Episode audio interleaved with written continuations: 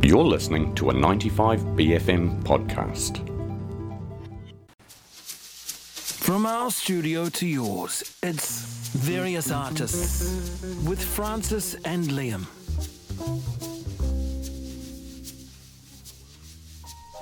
Aha he Marie, tēnā koutou katoa, ko Liam tōku ingoa. Ko Frances Toku Ingoa, no mai haere mai ki Various Artists mō tēnei wiki. Welcome to Various Artists. My name is Frances. And my name is Liam. We will be with you for the next hour. This is your guide to the big wide art world of Tamaki Makaurau and beyond for this week. How are you doing today, Liam? I'm doing very good. I'm very tired, but um, we've been chuckling along and we've got some very, very cool guests on the show today, including a giveaway, which we will talk about more in a moment. But first of all, what have we got coming up on your end? E whākine coming up on the show. First, we talk with Professor Annie Goldson about her new film premiering in the International Film Festival Red Mole, a story about a radical theatre troupe which emerged out of New Zealand's counterculture in the early 1970s. I have a chat with Ned Wenlock about his new graphic novel Tsunami, releasing on August 1st. I also talked to Mark Williams, director of Circuit Artist Moving Image, about their film screening and publication launch for Otherwise Worlding, a new reader on artist animation happening tomorrow evening at Te Uru. And I chat to Nathan Pōhio at Toi o Tamaki, the Auckland Art Gallery, about Ever Present, focusing on the art of Australia's First Peoples. And of course, to finish off the show, we have your art guide for Tamaki Makaurau this week. He aha, he aha o whakaro, we would love to hear your thoughts on any of the pieces that we played today. So, tuku pātuhi mai, you can text us on 5395 Waimai or give us a call in the studio. We are on 309 3879. And on the topic of the text machine, uh, we have a copy of Tsunami to give away. That was the graphic novel that I will be interviewing Ned Wenlock, the author and illustrator, about later on in the show.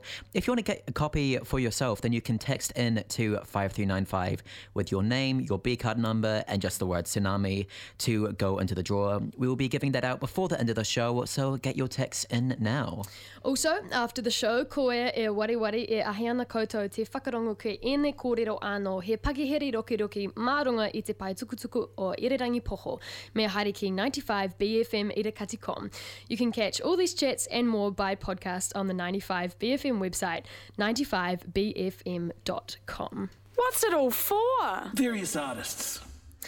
A radical theatre troupe which emerged out of New Zealand's counterculture in the early 1970s is the subject of Red Mole, a romance, a new film premiering at the 2023 Whānau Marama International Film Festival on the 4th and 5th of August at the ASB Waterfront Theatre. Annie Goldson is Professor of Communication at the University of Auckland and Director, Editor, and Producer of the film, and joins us now in the studio to talk about the film. Kia ora, Annie, how are you? Kia ora, thank you for having me. Um, I've got a terrible cold actually, but apart from that, I'm okay. That's okay, that's usually Liam and I from our damp student flat, so please, we're not the ones this week. Hey, why don't you start off um, by telling us how you came across the story of Red Mole? Well, full disclosure, I'm old enough to remember them, in fact, and I had been working as a radio journalist in Wellington, and um, I saw them and I decided I didn't want to be part of the civil service, really, the public service, wrongly or rightly. So I took off to New York with them Oh, in 1981 and ended up staying in New York for over a decade.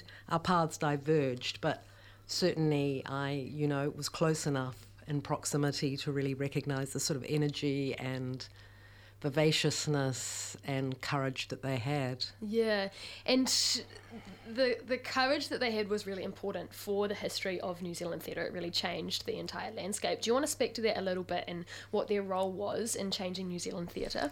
I mean, sure, it was the counterculture period, so there were also um, groups like Blerta who were quite radical too. But Red Mole was this interesting genre. It was a mix of poetry, of theatre, of mask, of physical theatre, always with great music. And um, so it was just a particular mix that was both sort of radical and joyful at the same time. So theatre at that point was very much, as someone says in the film, a group of middle class people talking about things to each other, very much on the sort of kind of British line. So Red Mole was anything but that, and I think that they wowed a lot of young people in particular. I think that they raised the hackles, particularly of um, Prime Minister Robert Muldoon. Um, but yeah, they were quite a phenomenon in that period. But they then did go to New York in sort of between 79 and 81, coming back and forth a bit. So the kind of heyday in the um, New Zealand context was really in Wellington, where um, Wellington liked them and they liked Wellington, and they had some very interesting shows that we look at in the film. Yeah. Yeah, you've made quite a few documentaries, Annie, and I, I'm interested to know when you decided that this was the story you wanted to tell and why it was the right time at the moment. Well, I often say to my students, you know, ideas are kind of everywhere, but you have to recognize them as having their time. Um, you know, there has to be an audience interested in watching the idea. It has to be realizable. Sometimes it has to get funding, although I didn't in terms of Red Mole, which is why I took on so many different tasks because it was always going to be difficult to get, you know, funders to support it. So.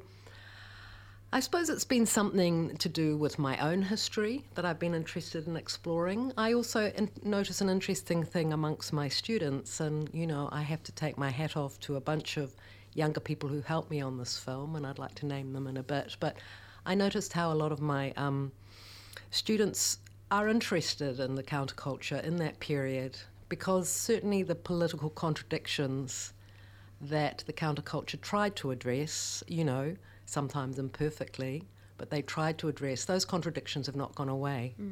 You know, they were conscious of the environment, they were using kind of op shop cool, they were, you know, anti capitalist, in fact, um, not quite socialist, but it was very, um, you know, sometimes they fell short of issues around gender and race, but, you know, I think that they tried too in that context. So I feel that a lot of young people today have returned to those ideas, you know, after I guess what you could say the sort of 90s and early 2000s, which were more money orientated.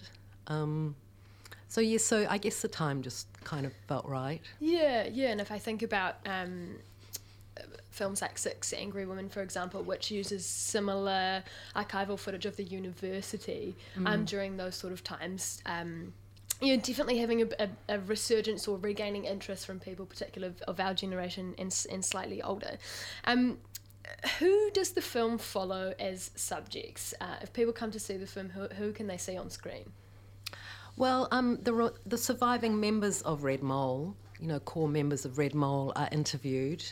Um, they form the primary interviews, really, although I do have also some sort of commentators that address, for example, the social political moment. But they all knew Red Mole too, so it's not like they're detached experts. Um, so Deborah Hunt, who's actually just been interviewed by Kim Hill and will be um, appearing on Saturday's show. She now lives in Puerto Rico.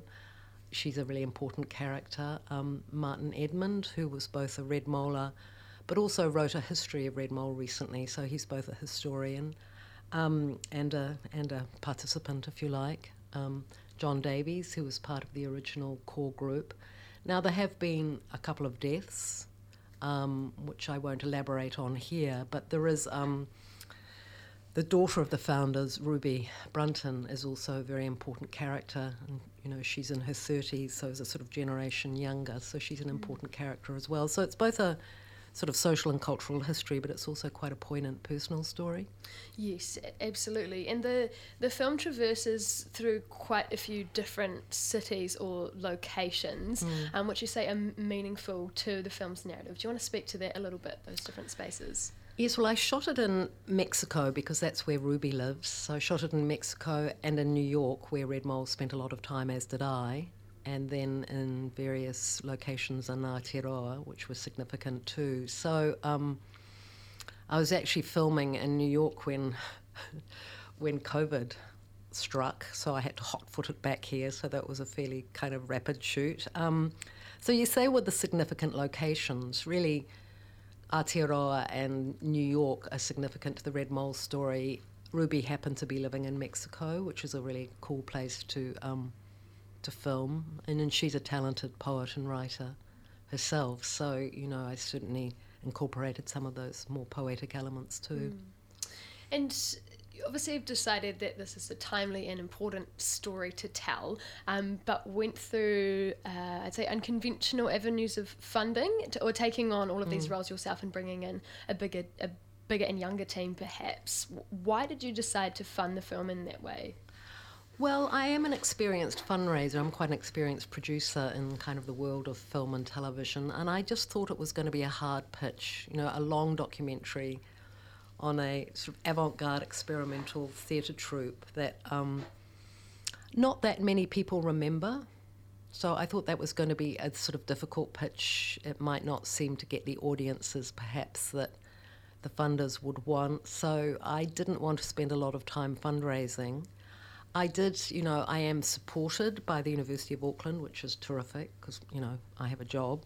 But also, I managed to get, you know, a reasonable research grant, which allowed me to travel. And then the younger people I've worked with, and I'd like to single out um, ha- Harry Ashley, who's currently, I think, doing his 360 in France, Heather Wallace, who's um, a comms, media comms student, Ewan Collins, who's a fantastic composer. He's I think just graduated from the School of Music and has been a PTF there.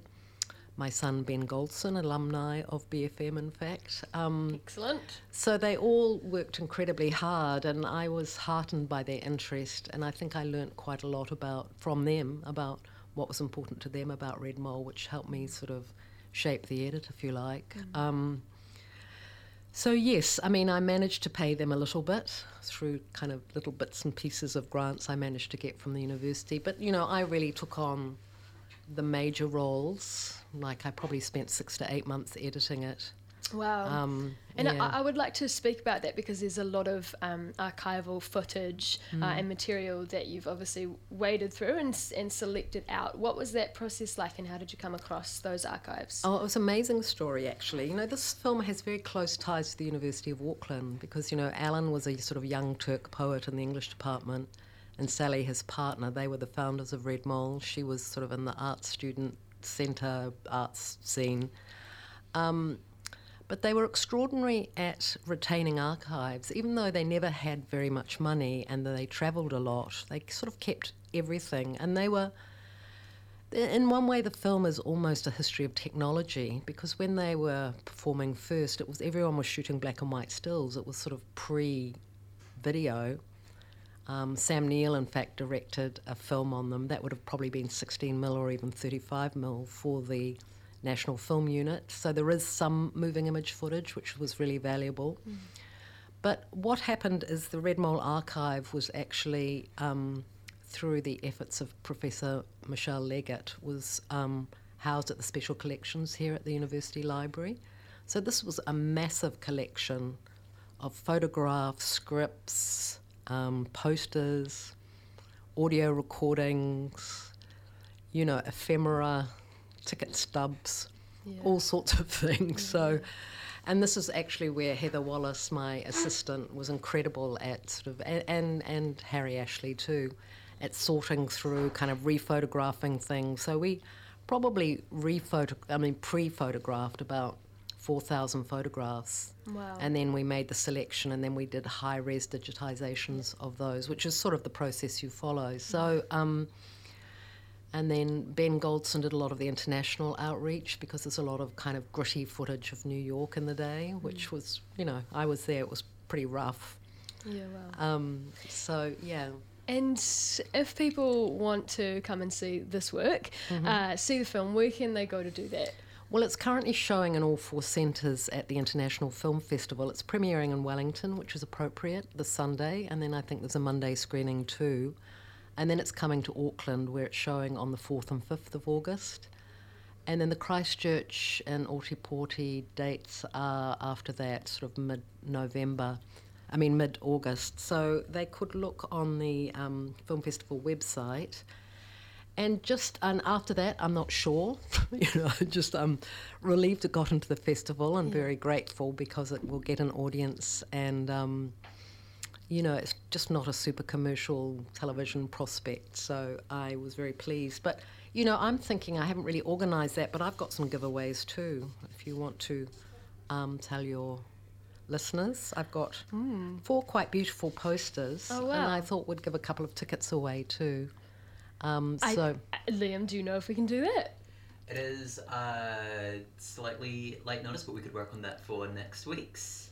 okay, okay. Well, I could, um, if people want to call into BFM, I guess is that the thing to do? Yeah, fantastic. How, Yeah. how about we crack on through the rest of the show and we'll Okay. sort out how to get Yeah, those on. yeah. Awesome. Thank you so much, Annie. That was Annie Goldson, director, editor, and producer of Red Mole, a Romance, speaking with me about the film, which premieres uh, at Whanau Marama International Film Festival this August.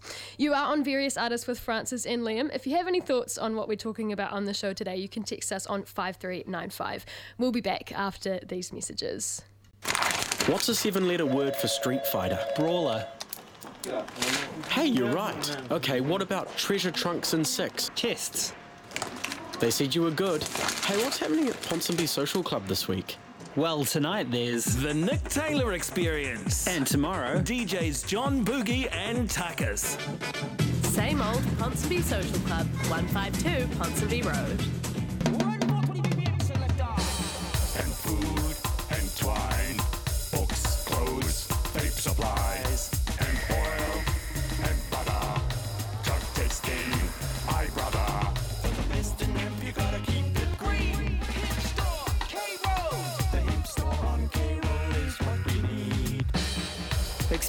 The Hemp Store at 253 Karangahape Road. For nationwide delivery, visit hempstore.co.nz or call 0800 Hemp Store. For the best in hemp, you gotta keep it green. The hemp store on K Road is what you need. Ever gazed at the seemingly never ending landscape of the sky? Wondering just what might be beyond planet Earth? Uncover its mysteries and magnitude this month with Tuhura Tuarangi, Aotearoa in Space. Learn and play with out of this world activities that showcase space technology and the world leading research going on right here in Aotearoa. Get your hands crafting and mind sharpening with fun and facts for the whole whānau. Play, build, launch, and explore the origins of our night sky this July at MOTAT. Find out more at motat.nz. Nominations for the AUSA Student Executive 2023 are now open. If you're passionate about making a difference to student life and don't mind getting paid for the pleasure, there are 12 roles available, including President, Women's Rights Officer, Design Officer, and more. Whether you're into party planning, social justice, or you're just thirsty for power, there's a role for you in the AUSA exec. Nominations close Friday, 28 July, so get yourself nominated today. Go to ausa.org.nz slash elections. Music's everywhere. It's like a cloud of art. Here at 95 BFM, we've sucked up some of the best contemporary bangers, bottled them and chucked them into a special Spotify playlist just for you. Our July playlist features Aphex Twin, Slowdive, The Breeders, Guardian Singles, and Church. Follow 95 BFM on Spotify for our monthly Spotify playlist and stay au fait. If music is the food of love, then we hope you're hungry, because you've got a ticket to the buffet. Love language. If music is the fuel of love, then vroom vroom, baby. It's time to hop on board. Love language. And if music is the language of love, then you better tune in to Love Language to stay literate. Love language. Spend some quality time with your love language hosts, Misa, Carlotta, and Scarlett. 9 to 11 pm on the last three Saturdays of every month. Right here on 95 BFM. Only positive critiques. Honest. Various artists. Paekakariki based illustrator and animator Ned Wenlock is coming out with Tsunami, a 278 page graphic novel published by Earth's End Publishing next month. This is the first book that Earth's End has published since 2019 and goes through the story of Peter, a 12 year old boy, in his last six weeks of primary school. As you mentioned earlier on the show, we have a copy of Tsunami to give away to one lucky B card holder. Be sure to text in with your name, B card, and Tsunami to, and the word Tsunami to 5295 to be in the drawer. We will be pulling that just before the end of the show. I had a chat with Ned about the book, what went into it, and more. Here's that yarn now. Hi, my name's Ned Wenlock. I'm a animator, illustrator, and I've just done a graphic novel. How long has Tsunami been in the works for? Well, I started in 2019. Uh, I put out a mini comic of the first 40 pages, and um, Earth End Publishing were interested. So um, by 2020, when the, the pandemic kicked off, I started drawing more of it then, and it went through right through till 2022. So was the pandemic kind of a, ah, well, we're all indoors, may as well get this done finally type thing? Just coincided with it, really. Um, and my whole family was locked down here, and I was just like, um, it didn't really affect me too badly. Um, I, I was just able to just focus on the pages, and that worked out quite well in that respect. Mm. Yeah, and I mean, how has that been kind of being able to take your time on this over what about like two, three years for if you're kind of counting 2023? How has that been? Yeah, I've never like taken time off like this to do this sort of thing uh, before, and you really sort of uh, get into the I don't know a, a strange headspace where you become a little bit antisocial and you sort of shut down sort of all external sort of things and um, just yeah focusing in on the stories and the characters. And although I really enjoyed it I actually really enjoyed it when it finished as well. Yeah. I could come out of it you know sort of come out of the cocoon at the other end and just uh, you know talk to people again. It was great. Could just kind of like stay in and just focus so strongly on one project. Is that kind of how you would prefer to work more of the time or do you prefer kind of being able to do this sort of on the side uh, whilst working yeah, on other things? no, to be honest to be honest I, I do prefer to work on one thing at a time. With tsunami I couldn't do that completely. There were commercial jobs and things like that I had to do as well. Um, but there were chunks of time that I put aside to do it. So um, that was quite good. But yeah if I had my my ultimate dream would be to be able to just focus on I don't know, making a graphic novel or a, or a film or something or other, you know, just focusing on that entirely for sure. Mm. And how would you pitch Tsunami to a newcomer? A lot of comics I've done in the past have been um, sort of within the mundane horror kind of um, realm. And um, sometimes they lean more into the mundane, sometimes they lean more into the sort of the horror side of things. And with this one, I wanted to kind of follow the same path, but be more realistic, be more kind of um, naturalistic, and um, so I suppose the, the story is, is is kind of very simply about a 12-year-old boy and his last six weeks at primary school, and there's kind of like a the tsunami that from the title refers to basically uh, a mounting sense of dread over those six weeks, which leads up to an event at the end. And it's sort of like a, it's following like a, a horror trope, but within a very ordinary New Zealand family landscape. Why has this kind of combination of horror and urbanism and the mundane slice of lifestyle of storytelling, why do combining those two things appeal to you? I love horror and I love uh, mundane, but I do find that if it is just mundane, it's too boring, and if it's just horror, then it's too kind of um, uh, schlocky, too kind of uh, you know boring in its own way in, in some ways, you know. So the combination of the two, it's just like a sweet spot for me. I just really like that. Mm. And kind of going through the story of a 12 year old boy, uh, especially in their last weeks of primary, it's quite a universal experience for um, people in yeah. Aotearoa to kind of have that weird sense of dread, especially like, I don't know, I think it's good because it's easy to downplay, I guess, like the things that young folks go through, especially in that sort of time where you're 12 and you're confused and you've got no idea what's going on. Was that sort of like drawn from your own experiences? Oh, absolutely. Yeah, yeah. I mean, a lot of the things, especially early on in the book, a lot of the incidences and things were drawn entirely from uh, my own childhood. And I think one thing I discovered while doing that is that it's sort of when you think that you have your own kind of path through life and stuff like that, and and and maybe that you are a unique person or whatever, what you find is that like those things, I think, are universal because it happens to so many different people, you know. So I found that, like, I was worried a little bit, I suppose, that it would be too cliche in a way, some of those things, but they did actually happen. So I kind of felt like I could put them in, you know. Mm. And how does it feel to kind of take those real life experiences and put them into a piece of art like this? I, I, I, I really enjoy it. I think for me, if there's an element of truth in something, it sort of comes out. You can tell.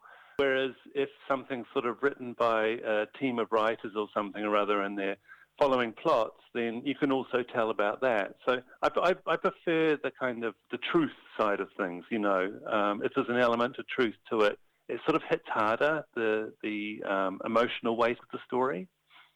Yeah, I mean, you both um, wrote and illustrated all of this comic, which is quite a lofty one, a good 278 pages. Um, yeah. With I've gotten a copy from the lovely folks over at Earthsend and had a flick through, and it's like a lot of a lot of panels, which I incredibly strongly congratulate you for. Thank um, you, thank you. What has that process kind of been like working on such a large scale project for this? Well, one thing about it which I really kind of liked was that in the past I've done much shorter things, and they've always had to kind of um, fit into like a uh, what's what's the word for it? Kind of like a like a snappy start, middle, and end, um, and it always comes with a kind of like a payoff at the end, you know. Um, and and one thing about this, having so, something so long, is that you don't necessarily need to do payoffs all the time, you know. And that was something that I just leant into and enjoyed that. Enjoyed enjoyed not having to um, tell a joke or, or you know uh, wrap things up or you know I, I, could just sort of live with it, and that that felt really good. Um, yeah. Yeah, and I mean the illustration style uh, within Tsunami is super simplistic and stylized. What went into using the style of illustration that you did, being very kind of like shape driven and simple and very clean to the eyes? Uh, I started drawing in the style in about sort of early 2000s, and before that, I've been using kind of brush and ink and doing slightly more realistic um, illustrations. And I spent a whole year, sorry, spent a whole year trying to do a comic um, in that brush and ink style, and I got like maybe 16 pages done. And it just took so long that I thought, I've got to find a better way of doing this. You know, I want to be able to churn out pages much faster. Um, and so I came up with a much simpler style. And I think what I like about it is that it's become, for me, it's become like a, it's almost like a typeface. You know, you've chosen a typeface to go with and um, it's just very functional. Um, there's nothing extraneous about it, and um, the characters themselves are so dead simple that, like, the only thing that re- which really defines them from each other is their hairstyle or what they wear, you know. Um, and I think the the thing that makes it sort of impactful or interesting is the dialogue. And so, yeah, focusing on that and, and, and telling the story through the dialogue, more so than the images themselves. The images are just sort of placeholders for timing in a way, you know? Like I said before, you both wrote and illustrated this graphic novel. Would you consider yourself to be more of a writer or an illustrator, or just a kind of weird mishmash of the both? probably more of an illustrator. Um, like in my day job, I'm an animator and illustrator, and um, I find writing it takes me a long time. Um, so um, I really enjoy it, but it's not something that comes naturally to me. Um, yeah. That being said, you've worked with Earthsend Publishing to get this book out, get it published. And it's cool because it's their first uh, release since like 2019 or so. So it's kind of a bit of a return yeah. for them, which is really nice. What has it been like working with Earthsend? Oh, they're great. They're great. There's three guys there, um, and this is I, I, thought I believe this is their like their side hustle. Um, and they're just really interested in promoting the art of New Zealand graphic novels by a variety of different arts. They basically um, followed me through the whole process of writing the thing. I would send them updates and things like that, and they were just really good with feedback. And towards the end, when I was sort of just trying to finish the thing, they were very supportive about making changes of direction or anything like that. You know, just trying to get something that which was honest and truthful out at the end, rather than necessarily something that was 100% marketable, you know. Yeah, and just to close things off, I guess, what really drove you to tell this story? Why did you want to put it together and see it finished through and out in the world? Like, I've been drawing lots of little comics for a long time, and um, I was thinking about um, well, I basically it was it was I discovered this character, the character of Peter. I just thought he had legs for a longer story. I just I really was interested in someone who was so stubborn uh, and so righteous, and I thought if you put him as opposed to other things, and if he was so stubborn that he wouldn't be able to change, I thought that would create an interesting kind of dynamic within a story. He's not a very likable character, but I just thought that he was an interesting character, you know. And I think that's what I look for with anything is is mainly the character first. Awesome. I think that's all from me. Do you have anything else that you want to um, plug or let our audiences know about? Um, well, uh, having a book launch on the 12th of uh, August um, down at Paekakariki um, St. Peter's Hall um, at 2 p.m., and anyone is welcome. That was Ned Wenlock speaking about his graphic novel Tsunami. That'll be releasing in all good bookstores, big bookstores on the 1st of August. But once again, we have one copy to give away to one lucky B card holder. Text into 5395 with your name, your B card number, and Tsunami to be in the draw. We'll be pulling that towards the end of the show. You are on various artists. Uh, yeah, we would love to hear from you. Text in from 5395 either to take part in the giveaway or just to say hi. Various artists with Frances and Liam. So you can go to the opening for more than just the snacks. Circuit, the platform dedicated to supporting moving image artists, is about to release Otherwise Worlding, a new reader on artists' animation featuring essays, conversations, and a playthrough of an interactive game. Circuit asks How can animation in contemporary moving image practices be critical of the commercial demand for spectacle and efficiency? How can it serve as a tool for world building and reimagining history be- beyond imperialist, white, cis, male dominated narratives? No small questions to tackle. To hear about the reader and the opening event, I caught up with Circuit Director Mark Williams. Here we are now. Looking forward to chatting to you today. No doubt you're sort of under the pump, getting ready to launch this thing.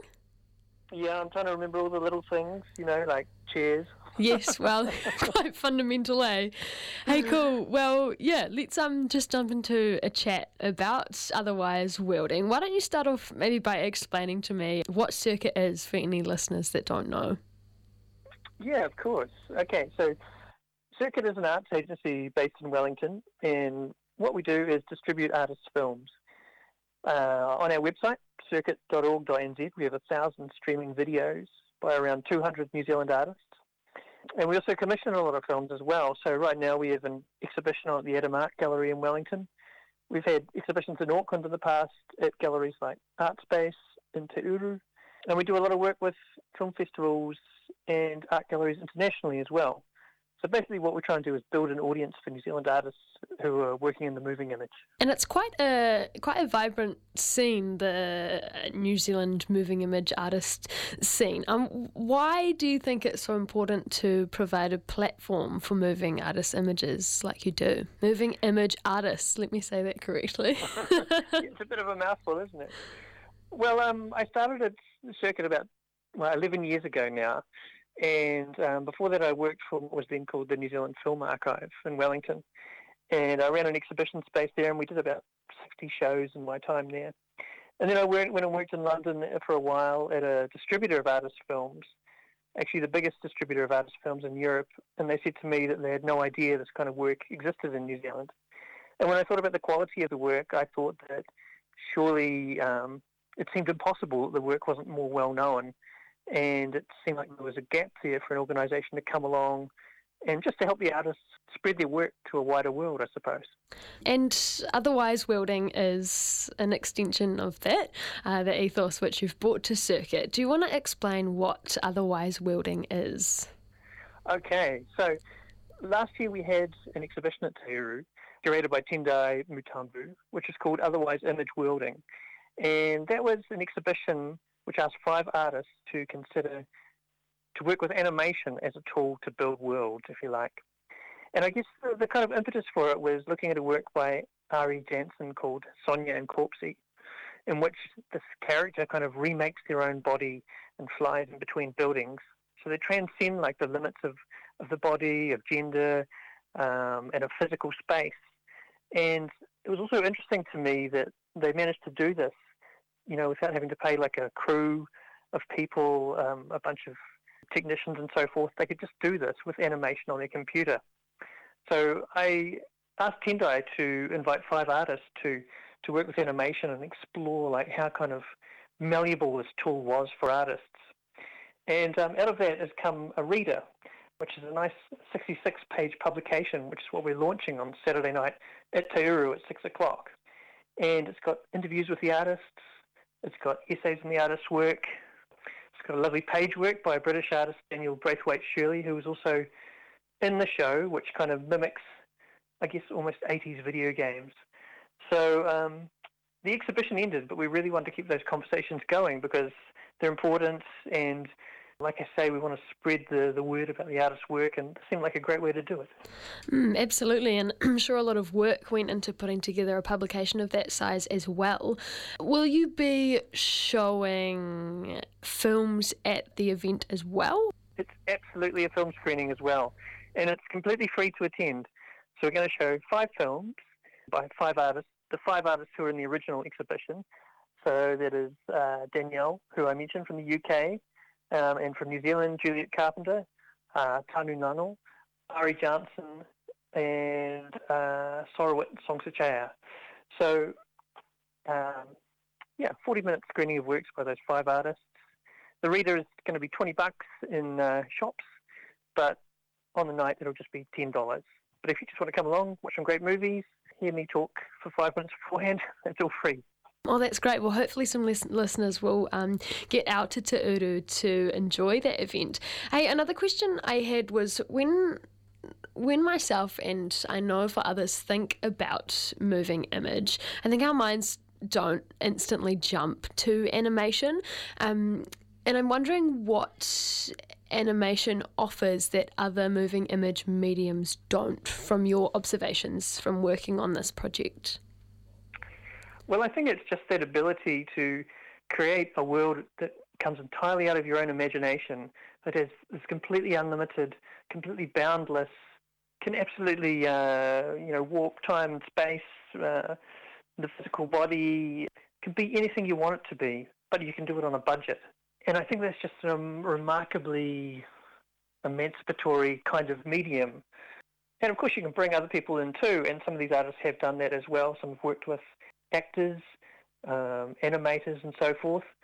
Um, but then if you look like somebody like Ari Jansen, they're just making their own work at home on their own. And sometimes they've also kind of appropriated little bits of kind of mass culture as well. There is some reference to things like gaming in there, and that kind of merges with the real world, which in Ari's work is actually the world of Ari and their friends playing the game, which is a kind of curious melding of worlds as well.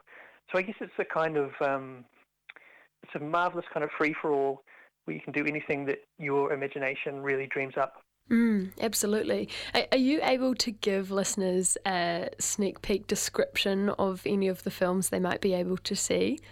Oh, well, let me see. So many good films. I mean, where should we begin? I mean, I mean Sorawit's work is a really beautiful piece. Um, so Sorawit is a New Zealander who was born in Thailand, and the film, in a way, uh, as a way of keeping in touch with their mother whilst being in New Zealand, their mother being still in Thailand. So the film traces some places they went through with their mother and, in Thailand, a lot of temple sites, for example, and these kind of crumble away, I guess the way kind of memories kind of do, and then they recombine into new kind of memories and places, shared moments with their mother, and then they crumble and they recombine again.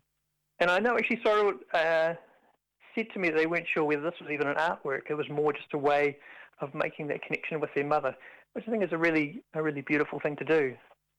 Um, then you have Danielle's work, which, as I say, kind of references the aesthetics of 80s video games, which are kind of like pick a path, kind of blocky primary color graphics, lots of big bits of text, all in all caps. Where will you go to the left? Will you go through the flaming door? Will you uh, jump onto the burning parapet? Something like that. Uh, and then, of course, you have Tanu's work, which is about a kind of history of Pacific migration. Really beautiful piece. Uh, in the exhibition, we showed it with, uh, and you could wear 3D glasses. So this will be the only opportunity you'll probably get to see it in 2D, I suppose, for a while. Hari's work I mentioned, that kind of melding of worlds, the game world and the real world of playing.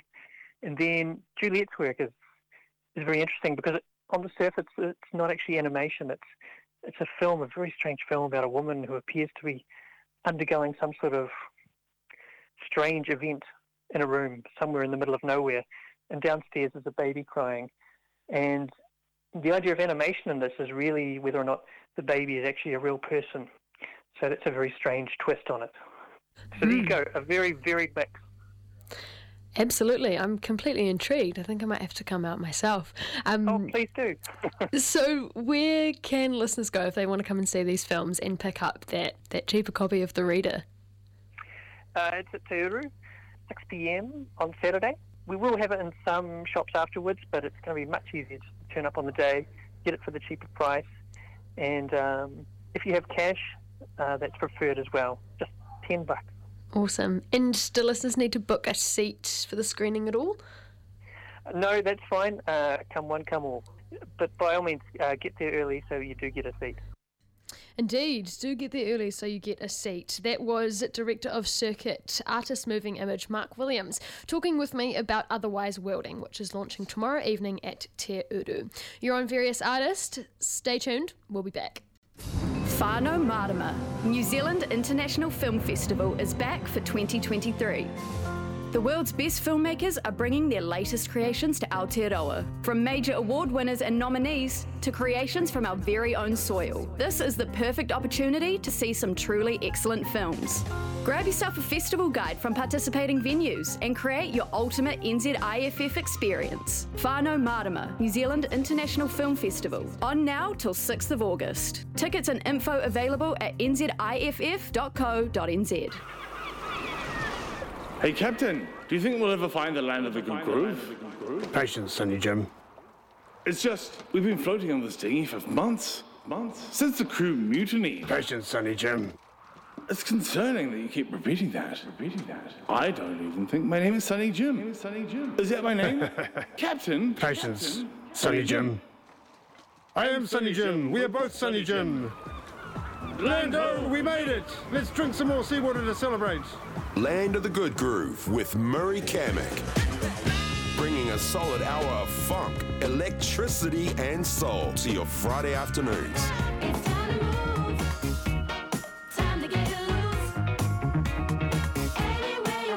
Land of the Good Groove, 1 till 2 p.m. every Friday, right here on 95 BFM. Oh, don't suffer for your art, chat. Various artists with Frances and Liam. Tomorrow, Auckland Art Gallery Toi o Tamaki will be opening Ever Present, the First People's Art of Australia. This exhibition has travelled from the National Gallery of Australia and the Wesfarmers Collection of Australian Art to bring artwork from Australia's First Peoples from 1890 till today over to Aotearoa, showcasing the work of over 160 artists. This will be open from tomorrow, Saturday the 29th of July, till Sunday the 29th of October 2023. I had a yarn with Toi o Tamaki's senior curator of Māori art, Nathan, Nathan Pōhio, about these exhibitions.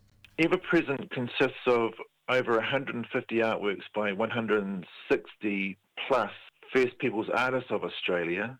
It's possibly the largest exhibition of First Peoples artists um, from Australia to come to Tamaki Makaurau. This morning we had an incredible example of the mana and manaakitanga, the rangatiratanga rawa ko whakawhanaungatanga through the truly awesome, inspiring karakia of Ngāti Whātua Ōrākei. We're on the other side of that now. What sort of artists do you have uh, taking part in this exhibition? Because it's kind of a range from modern artists to people way back in the 19th century, no? Exhibition includes ancestors, so that is um, artists with no official record, but then there are, of course, conversations going on with the people uh, who may have descended from those artists themselves, and um, there's always conversation I would, I would imagine going on where people are working out if possibly they have whakapapa to particular artworks. Um, but certainly there are several works by ancestors uh, in the show. There are many works by leading uh, First Peoples contemporary artists from the 1970s, um, including most of all uh, the artists in this show are internationally famous masters of of First Peoples out of Australia. We're talking about materials, the point in time where customary drawing or painting, if you like, on the whenua, on the ground, um, was migrated over towards paint on paper and or bark and finally canvas and that whole visual language that many would maybe think of when they consider the first people out of Australia. Uh, we have masters of those works present in the show. It's uh, an exhibition that really just keeps giving in terms of a profound sense of um, depth, cultural integrity, um, cultural narrative, uh, customary practices, and there's a great sense of um, there's continuities of First Peoples' notions of being in place. So I'm talking about country, community, um, family, um, respect of resources, respect of the whenua, of the te ao, the environment. Um, and you see that in a lot of the works where the environment actually is the material used to make the works. Um, there's all this incredible depth. A, a, member of staff actually described it as like summer entering the gallery, which I thought was a beautiful metaphor for what the exhibition actually feels like in some places. It does actually feel like the sun's come out in the gallery spaces. These works are so incredibly warm. What sort of experiences have you guys at Toi Tamaki had with collaborating with uh, the National Gallery of Australia and the Wesfarmers Collection of Australian Art uh, to bring ever present over to Aotearoa? That's a good question, and I would I would begin the response by acknowledging our director, Kirsten Lacy, who comes to us from having worked previously at the National Gallery of Australia, who was part of the early development of this exhibition through her connections with the National Gallery of Australia and Wes Farmers, has been able to build this um, relationship uh, to the point where we were able to receive the exhibition. We felt uh, audiences here would um, engage with and find um, meaningful and enlightening and challenging and all the th- all the good things that an exhibition should do for its audience. Out of that, we've built good professional working relationships and I think friendships. Um, we've gotten to know each other over the time. We, people I should actually acknowledge, I can you know, we have Aboriginal curator Tina Baum from the National Gallery of Australia. Uh, we have the inaugural First Peoples Deputy Director of the National Gallery of Australia, Bruce Johnson McLean, um, along with Helen Carroll Fairhall, manager of Wes, Fam- Farmers Arts. And um, also we have with us two artists who are in the exhibition, Ree and Christopher Pease. So there's a really great sense of um, communal, collaborative camaraderie uh, between our three institutions. And and it's great that also we have two of the artists here who are able to participate in this this really special opening this morning, and to also be part of our um, kicking off our public programs.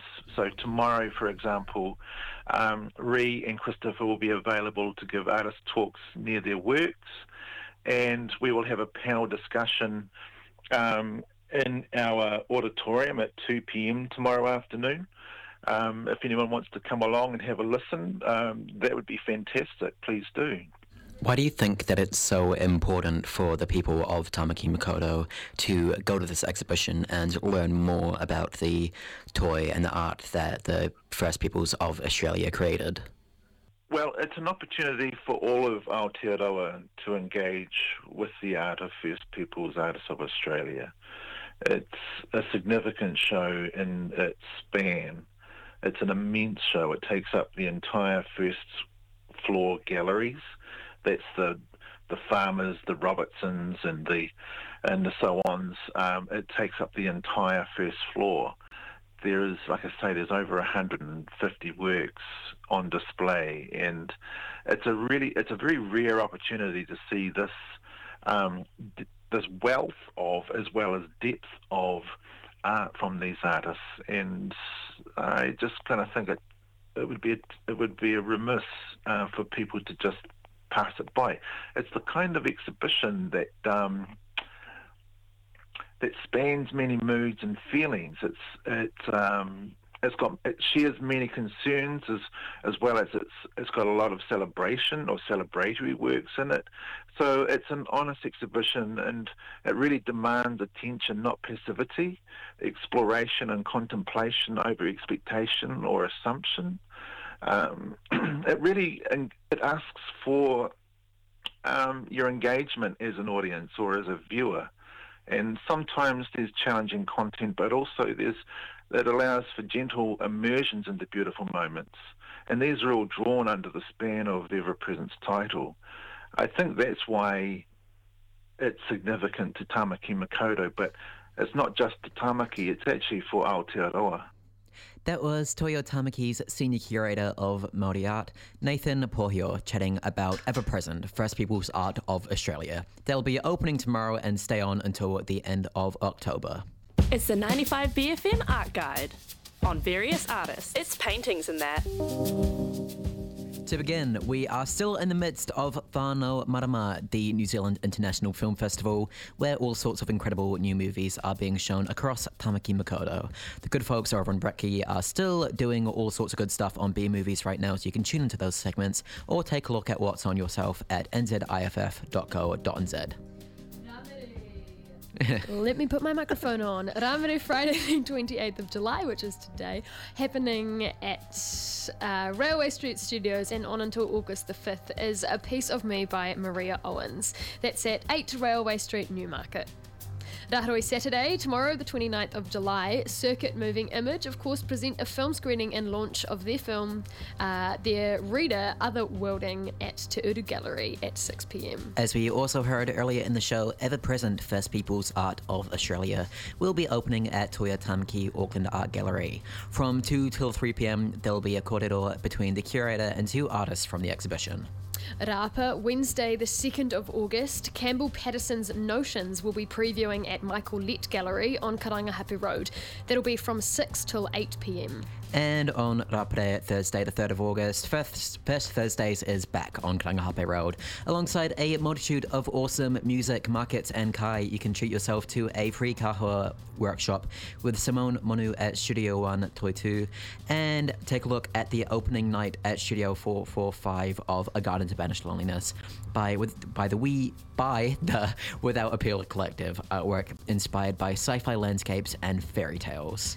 If you have an event, exhibition, or anything else you want to get on the art card, you can get in touch with us at arts at 95bfm.com. That was the 95 BFM Art Guide. All right, before we close out the show, just a quick giveaway.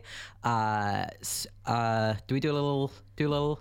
We can do a drum roll. Murray, do you want to do a drum roll with us? No, Murray doesn't want to do a drum roll. Ash, you have won a copy of Tsunami by Ned Wenlock. Congratulations. That will be at the 95 BFM prize cupboard uh, for you to pick up whenever you can. Congratulations, and thank you very much for supporting us. Woohoo! Congrats, Ash. Should we get to the outro? Yeah. Various artists with Frances and Liam.